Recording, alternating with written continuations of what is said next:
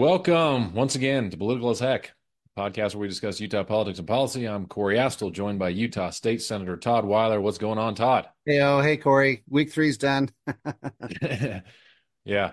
And we are going to have an opportunity to hear about all 77,000 of your bills, but not today because we have a couple of great guests. Hey, now, but Ken Ivory has 62 bill files open. I have like a fourth of them. So you're slacking. Berkman has more bills than I do. Wow, you're slacking. You've never lost to anyone in your career. That is not true. That is not true. All right, today's we're very pleased to have guest Representative Jordan Teuscher, and I want to welcome you, Representative Teuscher. Thanks for coming. Yeah, and thanks for having me. You've been on here before, so I won't make you do the entire song and dance, but I wonder if you could just remind our listeners, which district do you represent? Where are you from? What got you into politics? That's a deep question, but I represent District 44. So I have most of the west side of South Jordan and then a little sliver of the southwest part of West Jordan. And I was elected in 2020 and really have been involved in grassroots politics since I was a senior in high school and just love to be involved. And it's been quite a ride in the legislature so far. Awesome. All right. So we are interested in hearing about your bills, but we want to start with a bill that you have run that's gotten some media play and I think seems like a really cool thing, and it relates to unions and the way that they can charge dues. Can you tell us about your bill? Yeah, this is House Bill 285. The intent behind the bill is really just to provide some more transparency in the way that government funds are being used with public sector labor unions, and make sure there's a better accountability for some of those public sector labor unions. So this is a bill that passed the House Business and Labor Committee a week ago last Friday, and will be soon on the House floor. And really there's three main provisions in the bill. The first is for those public sector labor unions, and just to be clear, these are ones that are labor unions that represent government employees. That's all the bill deals with. So it doesn't have anything to do with the private sector, electricians or construction workers or anything like that. But for those government workers, the first element of the bill is for those public sector labor unions that do collective bargaining, it would say that every 5 years they have to recertify. So essentially, all of the labor union members come together and vote whether or not they want that labor union to be the one that represents them when they go to do collective bargaining with the government. A lot of labor unions in the state certified back in the 1970s, and no one alive that actually is a member of the union voted to have them be the one that represented them. So we're hoping that this will provide a little more accountability and transparency in us. The second provision in the bill deals with the paycheck protection. And as for all unions, each year, if you want your dues deducted from your paycheck, you just have to affirmatively state that you want to. So similar to what you would do with your health insurance elections, your FSA, any other type of insurance, you would come in and say, yes, go ahead and take out my dues. The provision of the bill just says that no taxpayer money or taxpayer property can be used to support labor unions. So there is a practice around a lot of public sector labor unions that give paid time off to government employees to go do labor time work, which essentially is taxpayer money that's going to government workers to do labor union work, and that shouldn't be done. And then also labor unions should be treated just like any other organization in terms of their access to public property. So if you're going to allow the Kiwanis Club or the Rotary Club to use a room in a public building, then a labor union can use the room. If you're going to charge that group, then you should charge the labor union, but just treat them the same. And that's really what the bill does. That's great stuff. So we know that the unions opposed it. Why would they oppose this? Good question. I think, one, there's just a lot of misinformation about it. They're very good at organizing, right? That's what they do. And they've been told a lot of things that the bill does that it doesn't do. And so that's part of, I think, the angst. But I think too, they've kind of been fat and happy. They're happy to have the government be the one that's their dues collector for them and then just passes on the dues. They're happy to not have to stand up for reelection. And so they see this as a threat to their ability to keep control over some of the power that they have now.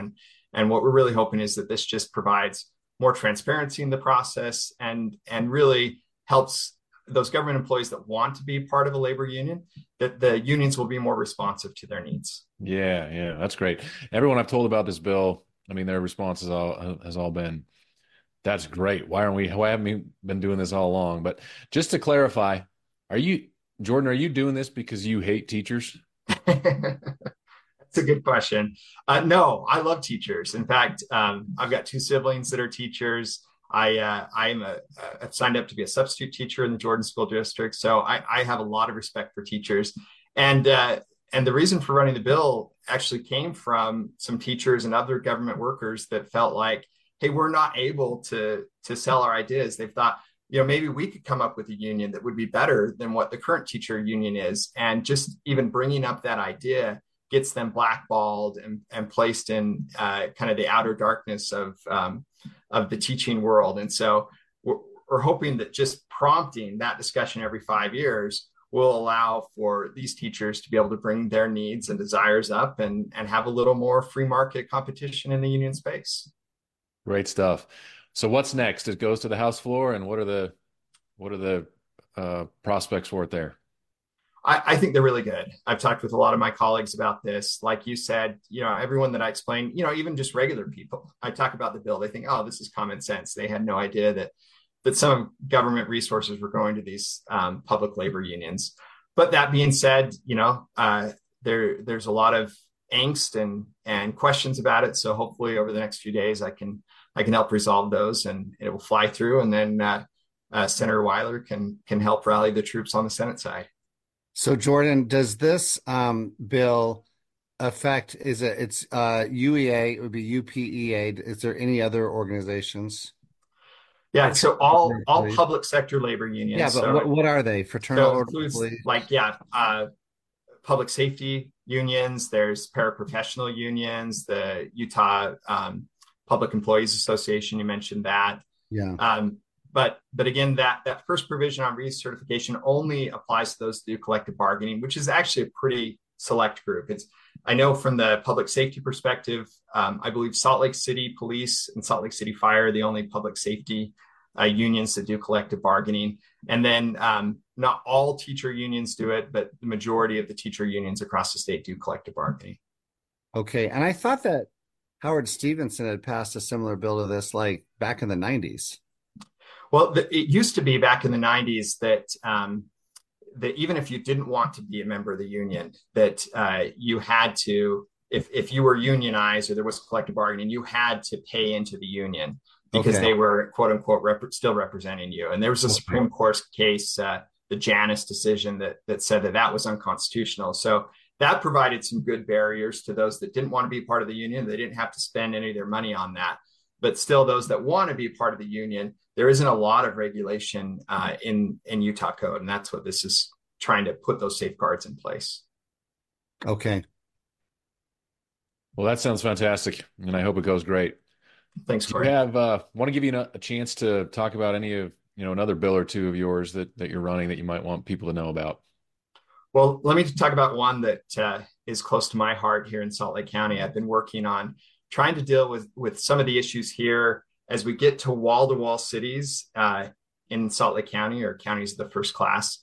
How do we relook at the role of the county? And so I've got two bills in trying to get us to that step. Right now, we have a number of areas that you're either designated as metro townships, so they're not municipalities, they're sort of a halfway between a municipality and an unincorporated space. So I have House Bill 35 that turns all of those metro townships just into cities and towns. So we get rid of that designation of metro township and allow them to stand on their own. And then I've got House Bill 330 that takes the unincorporated islands. So an area of unincorporated parts of the county that are completely surrounded by municipalities, and gives them a 3-year timeline to either annex or incorporate into a city of their choice, or they will be automatically annexed into the largest city that they share a boundary with. So been working really close with stakeholders on that, but I really feel like it's an important bill, or both of them are important bills that will get us closer to getting to wall-to-wall cities in the county, and maybe reducing the scope and stewardship of what the county provides in Salt Lake. That's super intriguing. So what kind of response have you had from the areas that are unincorporated? So far, very positive. House Bill 35 is supported by all of the metro townships. It's supported by Salt Lake County, local service districts, et cetera. No real opposition there. It's passed that House Standing Committee and the House floor unanimously. House Bill 330 passed the House Standing Committee unanimously. So far is supported by the historic communities that are some of those islands, like Granite, that support it.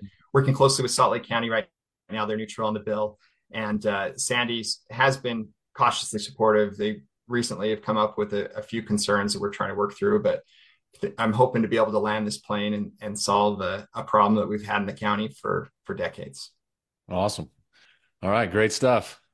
Thanks a bunch for joining us. That's some really good stuff that you're working on. Yeah. And I know last year you had an all-star, or yeah, last session, you had an all-star Pro Bowl level session for your first one. So this is great too. And anything? Well, that wasn't he's been in for is this your third session, Jordan? Oh, third session. My fourth. Oh, fourth. Yeah. Yeah. Yep. So I know time flies. It's going by, but I appreciate it. Thank you guys for having me.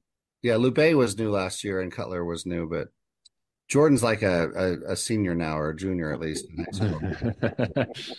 Right on. Thank you, Todd. Thanks, Corey. Thanks, Jordan. Appreciate all your help.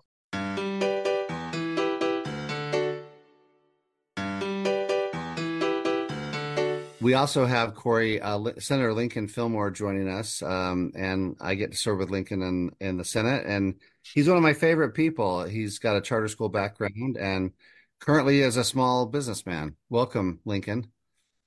Hey, thanks, Todd. You're one of my favorites, too. Good to be with you, and you too, Corey.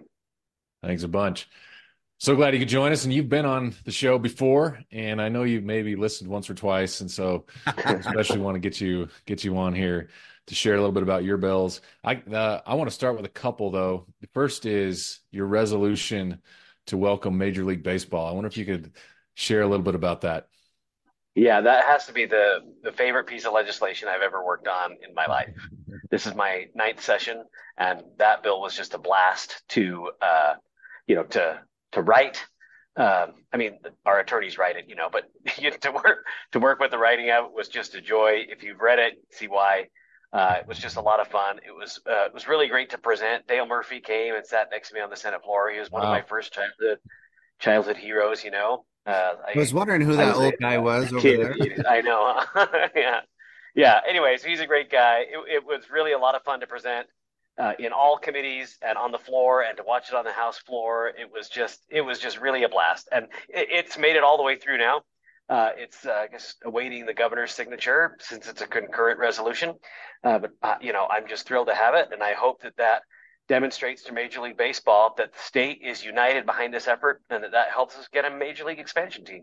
So, Lincoln, I think there were 2 votes against it on the Senate floor. I think those votes were concerned that if we get Major League Baseball, there's going to be a big request for taxpayer funding. Were there votes against it in the House as well? Yeah, there were 2. So we had about 95% support in the legislature, which is pretty strong. It would have been nice to have it unanimous. I certainly understand people's hesitation, because you don't know what's coming in the way of an ask. But I wish they would have maybe voted against the bill if they didn't like it, instead of a resolution that says, go Utah. But at any rate. That's what it seems like to me. So we've talked about this on the podcast before, about the prospects for Major League Baseball coming and so forth. But what do you think, Lincoln? Are we going to get a team? Everything I hear is that the indications are very positive for Salt Lake City. We have everything that Major League Baseball is looking for when it comes to size and income and ownership and location. And I think we've just demonstrated local support through this resolution. I think that Utah is at the top of the heap, especially in the western half of the country. I don't imagine why any pro sports team would think about locating in Portland at this point. And, Utah and Salt Lake are just, our economy is great. Our people are great. Our culture is great. We hit above our weight in so many facets, and sports is one of those, right? We're one of the smallest market NBA teams, of the 30 or 32 teams in the NBA, but we're like number 3 for local television ratings. It's really incredible because, we just love our teams. And that's true for college and professional sports. We've got, we broke attendance records when the Bees moved here back in 1994. And, we've just grown, and we've shown what we can do with the Olympics and with the Jazz and our minor league teams. We're just ready for a major league team. And I'm just so excited to be able to get it. Well, let me tell you, Corey, and I don't know if you know this, Lincoln, but I believe that Steve Starks and Gail Miller actually visited every other Major League Baseball team last summer. Like, they went to the stadium and schmoozed the owners, because ultimately it's the MLB owners that are going to decide who gets the expansion teams. And unlike hockey, we know that Major League Baseball is going to add 2 teams in the next 3 to 5 That's years. Right. I think hockey's more of a pipe dream right now. I hope it comes into fruition. But this Major League Baseball expansion is going to happen, and it's likely to happen, in Nashville or Portland or Salt Lake, or, there's a few other cities mentioned. I just looked up the population of Oregon. It's 4.233 million people, so it's only about 800,000 larger than Utah. But here's what's interesting. Portland is actually losing – Oregon is actually losing population right now. People are fleeing the liberal right. policies. And Utah is gaining population, one of the fastest growing states. And so even in that population category, look what happened to Detroit, Michigan. That, like, in the 1979 or so, people said, last one out of Detroit, turn off the lights. And Detroit lost a huge amount of population in the next 25 years. So I'm wondering if that could happen to Portland. But yeah, I think we've got a lot of metrics that are in our favor. And on top of an expansion team, Lincoln, it looks like we might have the Oakland A's playing here like next year for 2 years. While they wait for their stadium. We've got a good chance for that. Get us I think that will only demonstrate our strength and ability to support a team. But it could. But if we can't fill the new Bees Stadium up for the Oakland A's, that could work against us. And so I'm hoping there's a big, turnout. And I think, like the Real Salt Lake, I think we'll draw people from Wyoming and Montana and Idaho. For those MLB games, because those folks are going to drive down for Real Salt Lake. Pretty religious. Yeah, that's right. Yeah. We would beat Vegas in attendance. I absolutely guarantee. But hold on.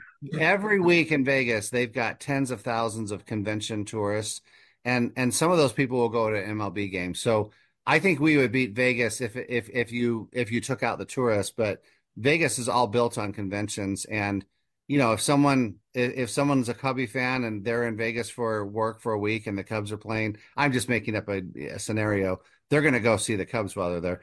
Most of the MLB games that I've been to, I've been on other business trips or other vacations, and we worked in an MLB game. So I think that'll happen a lot of tourist revenue, I think, for the MLB team in Vegas is my guess.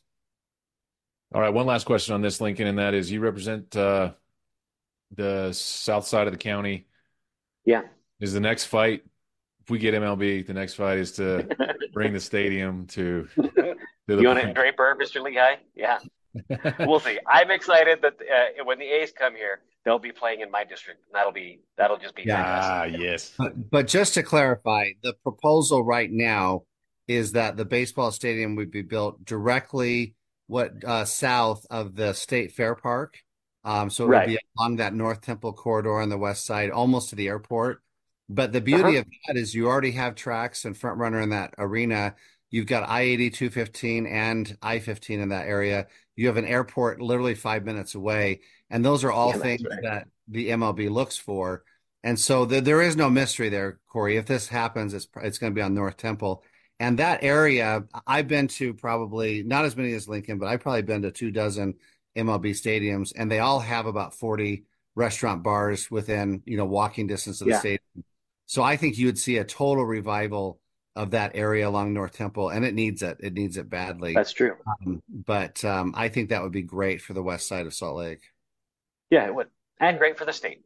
And it would be great for the fair park, because it would just bring in, I think, a lot more activity for the fair park as well. And you know, if we're not spending too much time on this, Todd, it would also be great for the Jordan River. The ballpark and that property abuts the Jordan River just over there on the west side. And part of the commitment on for building the stadium there is to improve the river and really make it comparable to the Riverwalk in San Antonio. Wow. And really spruce up the Jordan River so that it can be like the wonderful outdoor amenity that every other river city is, right? We're going to have to displace a river city. This can be we're going to have to displace a few hundred homeless people to make that happen. They're not going to be happy. And I only say that because I've ridden my bike along the Jordan River trails, and it's bizarre. I mean, it's what you see out there. So yeah, we want to give you a chance. Park. It's an underused asset. Yeah. We want to give you a chance to talk about your other bills. I know you got awesome. you got a couple related to teacher compensation and incentives. I don't know if you want to talk about that or another bill that you have in mind. Yeah, thanks. I'm just as excited about this bill on teacher compensation. You know, we've worked for a lot of years in Utah. I've been the chair of the Public Ed Budget Committee, so we've raised starting teacher salaries from when I was started in the legislature. They were about $35,000. And now along the Wasatch Front, starting teacher salaries are about $60,000. It's really an incredible jump in just 9 years. We've made historical investments in public ed and in teacher salaries. But the starting salary, while it's good, it's actually the best now in our region. There's really once you start, there's no upward mobility, right? I mean, you can get a degree, right?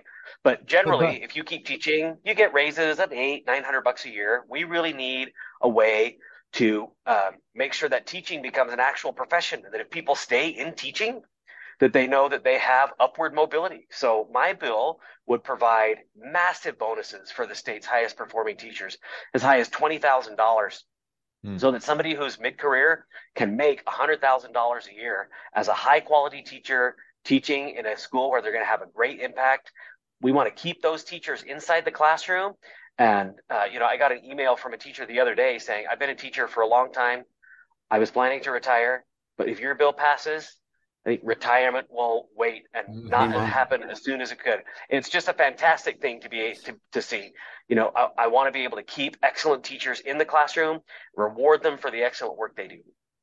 So, Corey, I just want to put a point on one thing he said. So even if this bill does not pass this year, Utah, as of right now, the moment we're talking, we pay our teachers more than Idaho, Colorado, Nevada, Arizona, New Mexico. Every state that we touch, we are paying teachers more than all of our surrounding states. And that, I mean, and yet you're going to hear from the UEA and from the teachers union, we need more money and you don't care about us. And the fact of the matter is we have done historic investment after historic investment, and they'll get another raise this year. They're not going to get as much as they're asking for, but they will get another raise this year. It's absolutely amazing what we've been able to do in the last decade since Lincoln joined us. Yeah, that's good stuff. So Lincoln, what kind of performance is required to achieve these types of pay raise incentives? Specifics will be set by the districts, but the legislative guidelines are that you need to take into account student academic growth, and what that looks like is going to be different from teacher to teacher, because band teachers will be eligible for this too, right? And professional observations and the work product they do, how they collaborate with their other teachers, how they contribute to school culture. Again, these are set by districts. Then there's a component of student and parent reviews, and colleague staff reviews. So as long as they include those metrics, districts have freedom to be able to fine tune those the way they want. It might look different district by district, but as long as they're validated, supported by actual data, and that each district can identify who its top teachers are, I am just fine rewarding those teachers and making sure that every teacher who enters the profession knows, if I stick with this, I hone my craft and I perform at a high level, I can earn $100,000 a year as a public school teacher. That's awesome. So traditionally, teachers unions and other stakeholders on that side of the ledger have not been thrilled about incentive type pay. So what kind of response are you getting? They hate it. They want socialism. So I'm still working with teachers and with school districts. They do have some concerns. I think I've addressed every concern that I've heard from them in the legislation. But I don't know. You know, I mean, ultimately, I think that there may be some level at which the union thinks that it's in their interest to be able to have the teachers coming to the union for better pay instead of to the legislature. But to me, it's just all about getting the teachers the money that they deserve when they are the highest performing teachers in the state. If we don't reward those teachers, they're just going to leave teaching. Yeah. You know, they go to administration, they might go to some other industry, and we just lose them in the public schools. And that hurts our kids. It hurts our future. I want to keep those excellent teachers in the classroom by letting them know that they can earn $100,000 a year at the top of their game. Corey, about 6 years ago, I'm just guessing, it could have been 5, it could have been 7, we were losing math and science teachers like nobody's business. They were getting pilfered by the private sector because they had these hard science degrees. And so we had a bill that we were going to boost the pay for science and math and math teachers. I think we passed it. But before we passed that bill, I had teacher after teacher sent up to talk to me from the union, telling me that if all the teachers couldn't get a raise, then none of them should get a raise. And they're going to say the same thing this year. It is socialism. Right. Those unions teach socialism. They're all in lockstep and they're all equally valuable. And I'm sorry, but that's not how the real world works. Yeah, that's a bummer. Yeah. Yeah. Just quick, you know, as long as we're in a situation where we pay our top teachers the same as our mid-level teachers, the same as our poor teachers, we're just not going to be an attractive spot, an attractive profession for the most excellent people, right? Excellent teachers can be excellent at almost anything. So we just need to make sure that we reward them for their excellence to keep them in the classroom. Yeah, great. Love it. Okay. All right. Thanks a bunch. Thanks for joining us. That's good stuff. Thanks for all your good work. Appreciate it. Thanks a lot. We'll see you next week, Corey. Thanks, Lincoln. Thanks. Thank you, guys. Bye.